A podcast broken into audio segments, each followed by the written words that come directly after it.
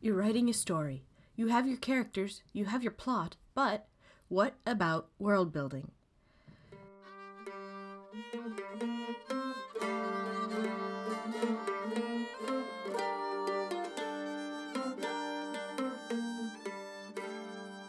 Like I promised last time, my listening several, here's an episode on domestication. Though I think we all know I'm talking about dogs when I say that. I still do want to talk about other non dog animals. I'm just going to take a quick moment to reflect on how much I love dogs. dogs. All right, down to business. Dogs! I mean, domestication. Domestication is a process that takes wild animals and makes them generally more amenable to working with animals outside their species, as well as more dependent on other species. It's a process that works over a long period of time and many generations. An animal that is domesticated will have significant genetic differences, generally, than its wild cousins. It's also a species wide definition. You tame a single wolf, but you domesticate wolves and get dogs. Though, when working with wild animals, using the word tame can get iffy. But that's not my focus here today. Today, my focus is talking about what even is domestication, how it works, what animals or mythical creatures might be good candidates for domestication, and maybe another tangent if it tickles my fancy. I'm going to use mythical creatures today because they're a baseline we all generally have a good handle on. Dragons, griffins, and unicorns are pretty ubiquitous throughout our culture, and we all got some good images there of what I was talking about when I mentioned them just now.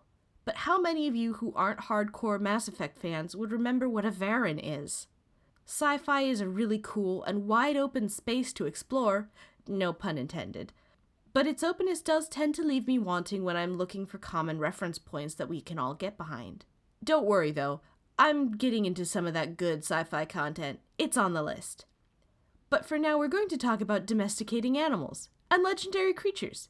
It'll be great. What could go wrong? First off, let's look at how exactly you do a domestication. According to the blog Why Animals Do the Thing, in order to be domesticated, a species has to fit the following criteria 1. You must be able to control its reproduction, and 2. That species must have multiple babies per litter or short gestational times. 3. You must be able to feed it 4. Keep it contained. And 5. The added requirement the species must be utilized in some way that is not emotional companionship. The last one is something to really look at for world building. We in the West have taken a shine to having all manner of pets, from canaries to cats, from hounds to horses. Heck, there are even pet chinchillas. Soft, fluffy chinchillas. So when we, with our modern eyes, look at animals, our first instinct might be to simply seek out companionship. This is not necessarily a bad thing. In fact, I'd love to see world building where companionship was actually considered a trainable task, maybe by aliens who tend to be more solitary in nature than humans. But looking through a historical lens, it makes sense that there are so very few pets bred purely for companionship. Up until comparatively recently, people lived in more closely knit societies, Back when we were first starting to figure out this domestication business, even though the actual population was much lower than it is today, I imagine feeling lonely was less of an issue. Everybody knew everybody else in the group, and everybody pretty much had a purpose. Probably. In any case, looking towards animals purely for company was inefficient. If you were trying to survive, having a non human around just to look pretty was a waste of food and other resources that companion of yours should be able to pull its weight. And maybe the animal did just that. Goats, dogs, horses, camels, and other quadrupeds were used all over the world for pulling things, carrying things, and so on. Maybe the animal didn't literally pull weight, but helped in other manners. Dogs, again, helped out in acquiring food through hunting, which falcons, eagles, and other birds of prey did, and still do to this day. Or maybe, like goats, chickens, and cows, they provided sustenance. You see the pattern, yes? Try to think of a traditionally kept animal, not one of the newer pets like ant farms or something, stuff your grandparents or great grandparents would have known about, and try and think of one that doesn't have at least one practical use. Think of anything? It's hard, isn't it? I can kind of think of one. Fancy, fancy pretty fish like the betta fish or the koi from Far East Asia Though that might be a stretch for two reasons. One, I don't know very much on the social history of the betta, i.e., was there any cultural capital to be had from owning them? And two, you can eat koi if they're big enough. Oh, I almost forgot three. China, aka the Middle Kingdom, has been around for 5,000 years. And their emperors have collected enough wealth to make breeding impractical pets very lucrative indeed. To say nothing of the many other rich kingdoms that, given China's reaction, put Rome to absolute shame. China called Rome a cluster of small kingdoms the first time that they traded emissaries. And they didn't think they were worth much time. The point is, a big, huge deal with regards to domestication is utility. Once you have one or more utilities figured out, then you need to think about the other stuff that comes along with domestication the feeding and the containing and the breeding and whatnot. I think the idea behind feeding your target species mostly speaks for itself. If you're trying to domesticate unicorns, say, it's just not going to happen if all they eat is um, the light from the moon from fresh dewfall or the rainbows that pop up in the spray of waterfalls. You just can't transport those things to your domesticated herd. That's just not a thing you can do. More realistically, if you're trying to domesticate a large carnivore, but you're living in a situation where it's not like you can spare a few hundred pounds of meat every so often. That's a no go as well. And when it comes to containment, well, this is why we don't really have any domesticated water animals, mammal or otherwise, and why our officially domesticated bird species aren't super famous for flying. If you can't hold on to whatever you're trying to domesticate, then it's not going to hang around to be domesticated. This is also why, I imagine, we've never really, really domesticated elephants or the moose. My sister has never been bitten by a moose, but they are frightfully big animals with antlers who have very strong opinions about where they belong. And that opinion is wherever the heck they want to belong. I'm just saying, you're not going to find me arguing with a moose. Now, when it comes to the breeding of your target species, things get a little less overt, but it's all about the genetics, baby. Animals that are able to produce multiple babies per litter or have very short breeding cycles mean that you're able to have a better chance of actually finding traits that are desirable within the animal. And of course, in order to pass those favorable traits on, you want to have favorite animals having babies with other favorite animals.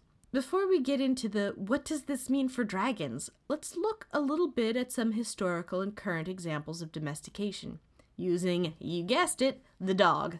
Now, initially, way back when, when wolves were just scavenging for scraps early humans left in their camps, wolves who were less scared of us and had a shorter, what is called flight distance, got more food and were more likely to survive and pass on their genes. After a while of this, wolves and humans somehow figured out that working together means more food for everyone. Now, if this involves humans adopting litters of pups or what, I don't know there were probably lots of methods involved over long periods of time. The pups that kept the wolf like traits of being scared of new things when they're older and aggressiveness and independence probably left or had a harder time coexisting within human communities. Pups that were less likely to bite, more willing to be around humans, and more willing to listen were rewarded and became dogs eventually. These dogs who showed talents in certain things guarding, hunting, herding were bred with other dogs that showed the same talents, resulting in the varied types of dog we know today. Vaguely. There was this huge boom in the 1800s about creating new breeds of dog, and there still are dog breeds being created today, along with some genetic controversies within the kennel clubs and things like that. So these dog breeds specialized in certain things. A few of those specializations go back centuries, or maybe even longer. Hunting dogs, sled or draft dogs, herding dogs, and guard dogs are all examples of these kind of ancient occupations. More recently, we have even more breeds designed with a certain job in mind. A good example of this is the gun dog. Hunting dogs bred to help out hunters who use that modern weapon, the gun. Beloved breeds like Labrador retrievers and golden retrievers didn't exist more than a few hundred years ago. And even now, people are using dogs for new purposes like bomb sniffing, cancer detection, and therapy. I'm sure breeds will emerge in the future for therapy purposes, cancer sniffing, or other tasks which might not even exist yet. So when we apply all these things to dragons, we really need to start by making a few, a few assumptions first. First assumption these dragons aren't exactly the ones who taught humans to read. What I mean when I reference a legend I half remember that probably originated in China is that the dragons we're trying to domesticate aren't intelligent in a way comparable to humans. Many dragons in media are that smart. If you look at the dragon riders of Pern or The Hobbit or Dragonheart, they might not follow human society or morals, Smaug, but they're still smart like us. Dragons that smart aren't usually going to be willing to be domesticated or convinced to be bred like dogs. Even Anne McCaffrey's dragons from her Pern series originally started as wordless fire lizards. And Naomi Novik's Temeraire dragons are less domesticated and instead tend towards, I'd say, consenting adults.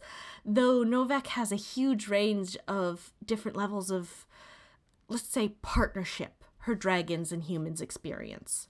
The point is, smart dragons tend not to be interested in puny humans' ideas about matchmaking. However, if they're more the level of, say, potentially telepathic dolphins or parrots, like in Jane Yolen's Pit Dragon trilogy, then it's much easier to mm, arrange things, shall we say. The intelligence level leads itself to the question of can you control the breeding and can you contain it? Size is another factor that lends itself to these two questions. How big are the dragons? Yolen's dragons are about elephant sized by the time humans have been breeding them for generations for things like size and strength. And like I said, the dragons of Pern started out as mm, maybe cat sized fire lizards. Again, let me point out that we've never domesticated bears. You know, bears, which are traditionally smaller than dragons. A fire breathing lizard, even five feet long, would be difficult to handle if it put its mind to it. A more reactive, instinctive, and less clever or tactical animal would be easier to manage, even if they are huge, such as the dragon seen in the Dragon Jouster series by Mercedes Lackey. However, the jousters in Lackey's books can't really control who their dragons breed with, in actually a fairly spectacular way we see in the first book which means that actually selecting for specific for specific desirable traits is out, which means domestication is right out for them. On the other hand, it's generally agreed that dragons have multiple babies when they do reproduce, usually through clutches of eggs, which is one of the aforementioned necessary traits for domestication. Their diet is also simple in concept and widely agreed upon meat. Though occasionally some dragons eat other things, most stories have them as basically obligate carnivores. It doesn't really take rocket science to figure out how to feed a dragon, conceptually speaking. On a practical level, sometimes it can be difficult to acquire enough meat for human sized animals. If our hypothetical domesticated dragons are big enough for humans to ride on them, they need huge amounts of meat on a regular basis, which can be a challenge to get both in a financial sense and in a production sense. Finally, in our analysis of dragon domestication, let's look at the theoretical use of dragons in occupations besides emotional companionship. The obvious option is one that is most used in media some kind of martial use. Dragons, winged or not, are usually very big, very strong, very well armed, and often well armored. Add fire breathing and flying to that, and you have a being that's basically made to bring destruction down upon its enemies. So it's not a big leap to have dragons domesticated for the purposes of guarding something or helping in combat. But what would need to be addressed is the fact that dragons are generally considered to be independent beasts, and breeding a line of deadly lizards to be even more deadly without being able to control them would not be a great idea. Ideally, you'd need to have dragons that, like dogs, are willing to be trained to take orders from someone, even if that was just one single person, which, hey, might be the reason for dragon riders in your world. Even though fighting is probably the most obvious idea for dragon domestication, there could be many other uses, especially if we get creative with size. Dragons, as carnivores, wouldn't be interested in eating crops, and so smaller cat sized ones could be used to keep pests away from the grain or work as guards for the crops. Dragons in cold climes could be life saving sources of heat during winter, and in all places they could be key aspects in forging metal. Uses for dragons could be as wide or wider than our uses for dogs today. Imagine seeing eye dragons, dragons who herd sheep, dragons who help in hunting. They could also be used for emotional companionship. But humans can use just about anything for emotional companionship, including plants. So, being able to shape an animal's natural behavior so it becomes compatible with us is what makes for domestication. And humans are very flexible when it comes to what we'll take as companions, which is probably the reason that qualification was on the list in the first place. So now that we have domesticated dragons, the changes to overall society would eventually become apparent and they would differ depending on what dragons got domesticated how. Dragons used mainly for heat and fire would probably mean society would build everything out of stone. Wooden buildings would be too much of a fire hazard to live in. We've seen this already in real life cities like Galway, Ireland, which favored stone houses after suffering fires in order to prevent more fires. And they didn't even have to deal with dragons.